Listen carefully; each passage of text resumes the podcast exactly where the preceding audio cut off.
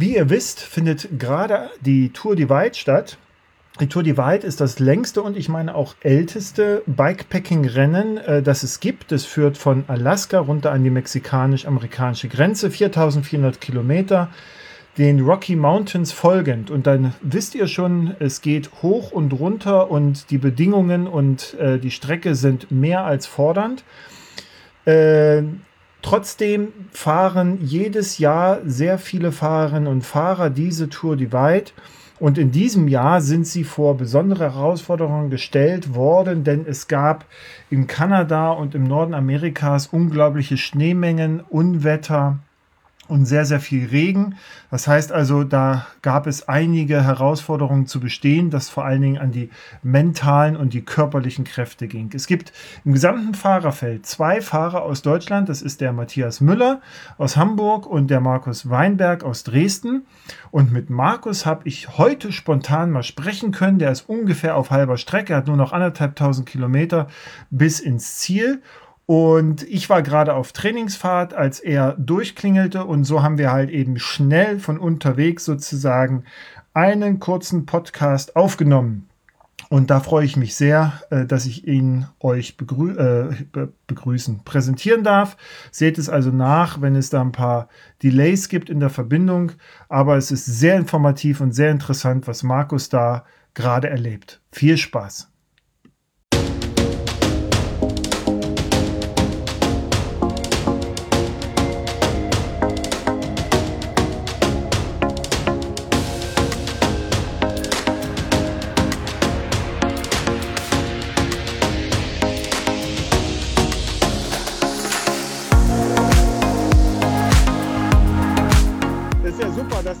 Bei dir. Ja, ich habe nämlich jetzt hier WLAN. Ich bin jetzt bei so einem Frühstücksplatz und der Radladen nebenan repariert mein Fahrrad. Genau. Erzähl mal, was ist denn da?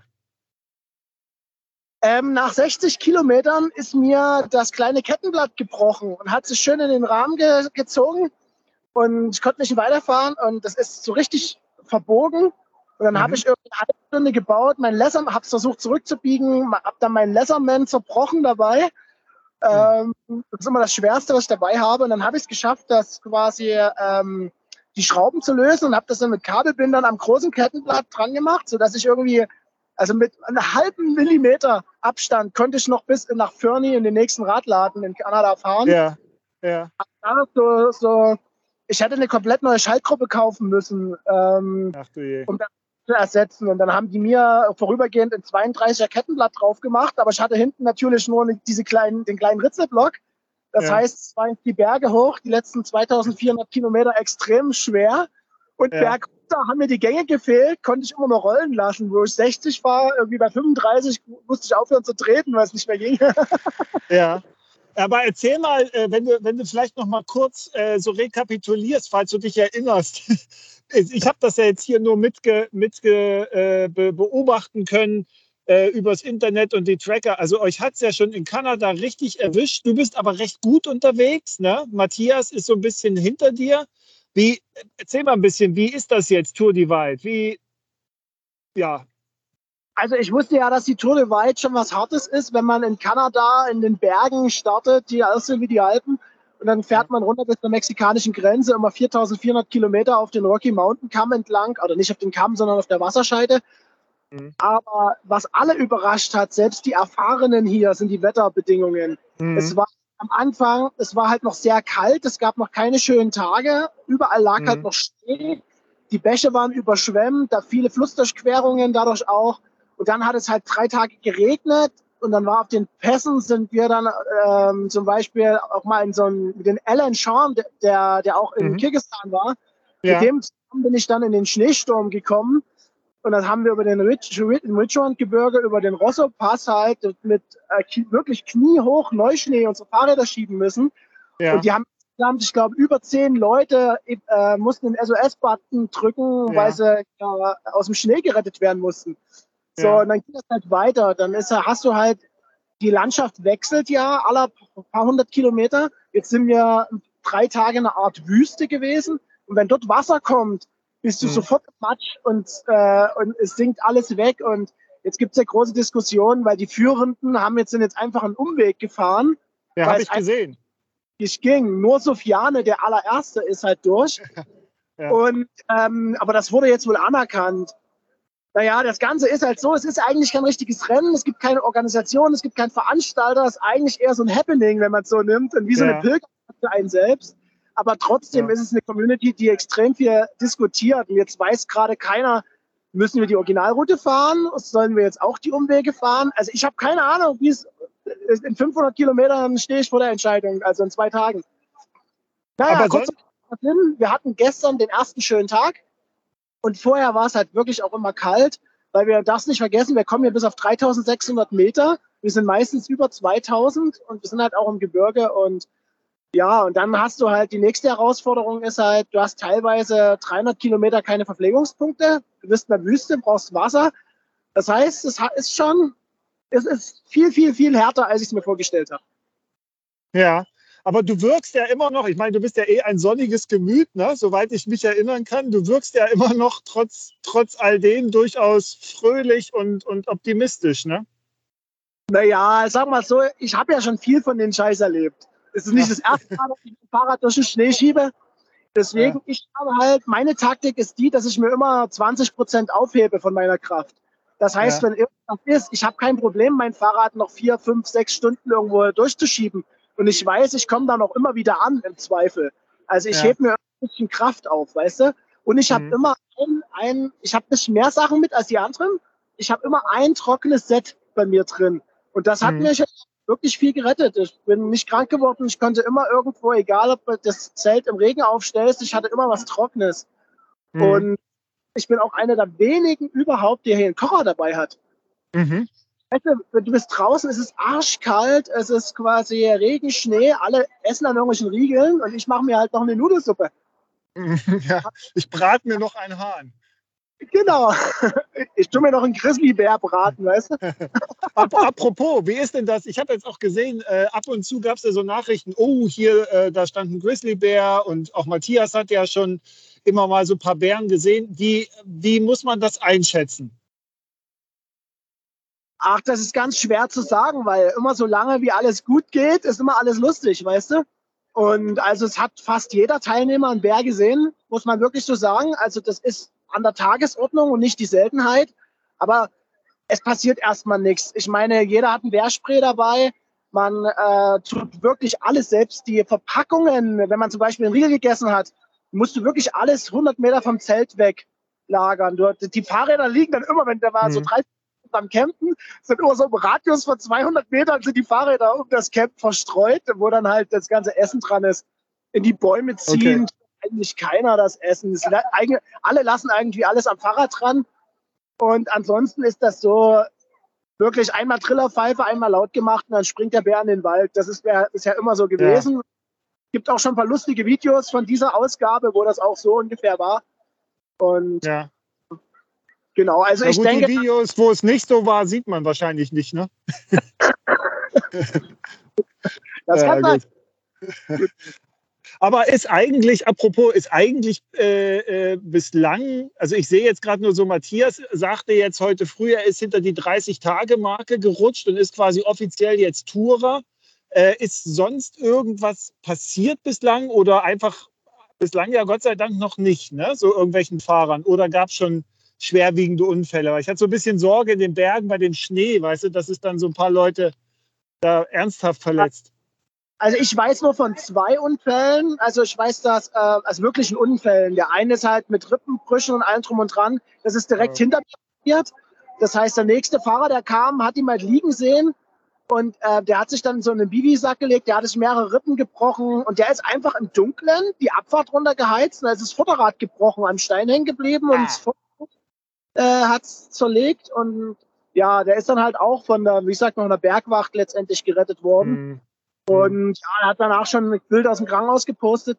Ich, ansonsten, ich weiß nicht von so vielen Sachen. Also es sind über 50 Prozent der Leute schon raus aus dem Rennen. Ja, okay. Auch die führende Frau hat aufgehört gestern. Das fand Heute, ich äh, gestern, ja, ja, habe ich gesehen. Komisch, ne? genau, das, das hat uns alle überrascht, weil da gab es jetzt aus, meiner Sicht nicht wirklich ein Grund so. Also nee, so wie sie es dargestellt hat, es scheint halt mental. Ich Ja. weiß es nicht.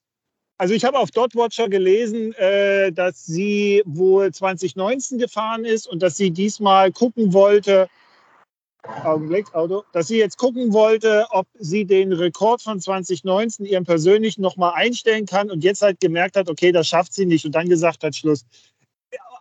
Aber unter uns, ich meine, Leute wie du und ich, wir würden dann sagen, ja, okay, aber dann mache ich es ja trotzdem zu Ende. Ja. Ja, da, guck mal, sie war kurz vorm Ziel, wenn du es mal so nimmst. Ja. Aus deiner Perspektive ja. Ich meine, guck mal, ich habe jetzt noch 1500 Kilometer. Das ist, also ich will Ja. später in einer Woche da sein. Das heißt jetzt jeden Ja. Tag versuchen über 200. Ja. Ich weiß nicht, ob es geht, ob es funktioniert. Ich muss, werden wir sehen. Und ich freue mich jetzt erstmal, dass hoffentlich das Fahrrad wieder komplett läuft. Und das ist für mich so ein bisschen ein Neustart, so im letzten Drittel. Ja. ja, aber der Rahmen ist nicht beschädigt worden durch, diese, durch diesen Bruch, oder? Ähm, naja, ein kleiner Cut. Ansonsten, das größere Ding ist, ich habe es nicht hinbekommen, meine Ortlieb-Tasche so fest zu machen, die Frontrolle.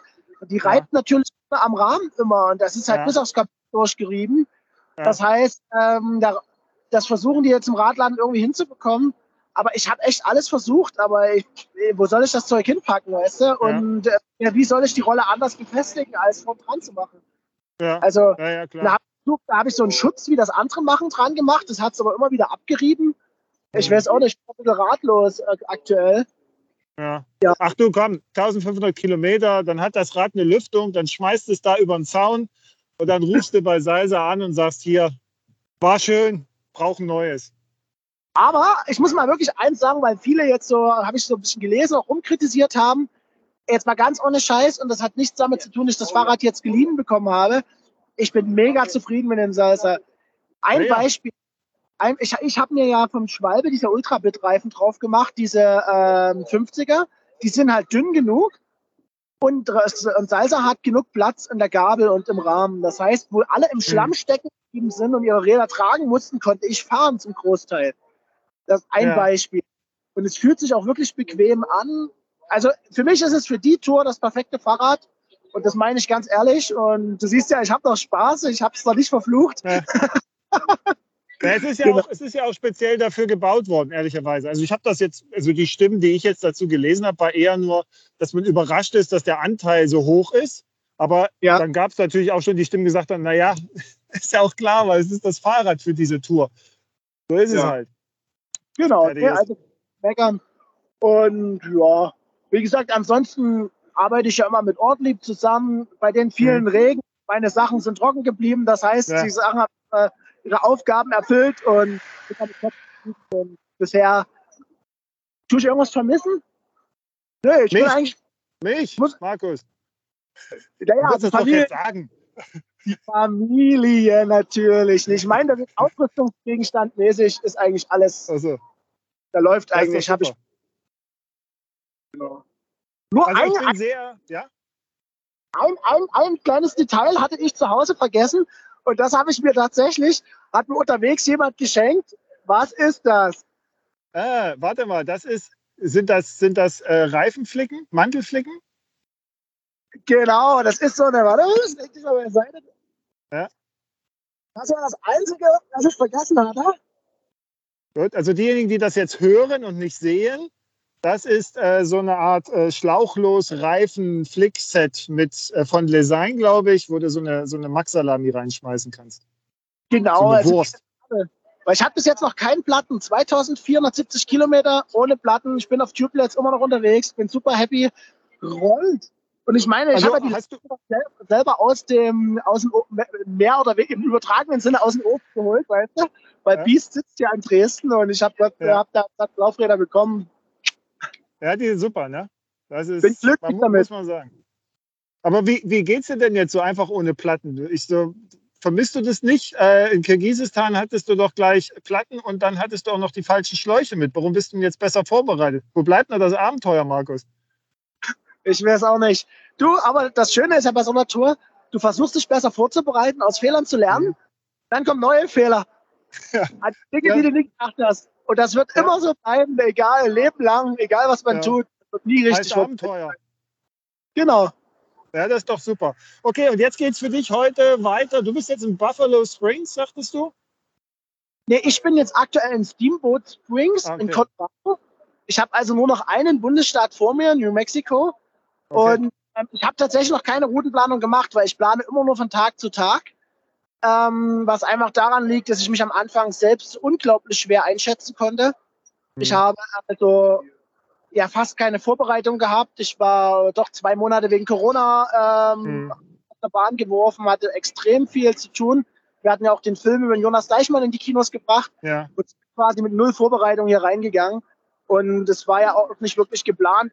Ich, war, ich, ich wusste eine Woche vorher nicht, ob ich fahren kann, weil ich kein Visum hatte. ah, Ähm, okay.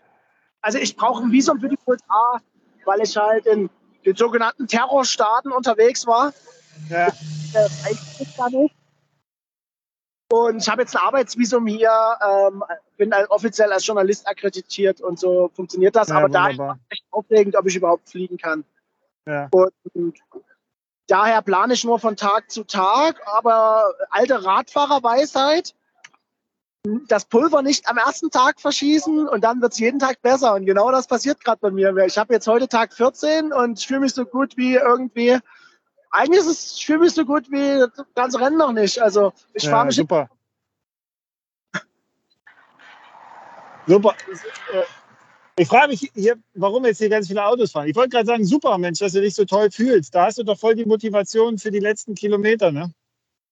Ja, doch. Du, ich hatte am Anfang ein paar Probleme, zum Beispiel mit der Hüfte. Ich hatte drei Tage extrem dolle Hüftbeschwerden. Ich glaube, Tag sechs, sieben, acht. So richtig Ja. wie Nadelstiche war das. Und dann haben wir mitten in der Wüste zwei texanische Fahrradfahrer, die die Route andersrum fahren, haben mir eine Packung Schmerzmittel geschenkt. dann habe ich zwei Tage Schmerzmittel genommen. Und ja, jetzt bin ich seit drei Tagen schmerzfrei. Und ähm, ja, und, oder Sitzprobleme. Ich hatte mal drei Tage eine offene Stelle. Ja. Das geht jetzt einfach. Das, man muss Ja, manche. Schmerzen einfach Super. wegfahren. Da musst du mal, musst mal bei Gelegenheit gucken, was das für Schmerzmittel waren. Wenn die aus Mexiko gekommen sind, dann würde ich da mal nachschauen. Ibo 600, ich kann es dir sagen. Ah. Ja, das, das ist doch gut. Das ist doch gut. Das einzig Wahre. Gut, Markus, Mensch, vielen Dank. Toll, dass das geklappt hat. Ich hoffe, wir sprechen uns dann wieder, wenn du angekommen bist und dann machen wir mal richtig lange. Genau. Und Ja, da drücken fehlt- wir auch Matthias mal die Daumen. Genau, der Felix Krakow möchte, möchte unbedingt das noch machen, aber da hat es jetzt spontan nicht geklappt. Der macht das ja mit seinem Gravel-Kollektiv. Ja, ja. Der macht da aber lustige Sachen. Also ansonsten, genau, finde ich schön, dass ihr beide das so verfolgt. Wirklich cool, freut mich sehr. Alles klar. Markus, dann guten Appetit beim Frühstück und viel Spaß. Bis dann. Ciao.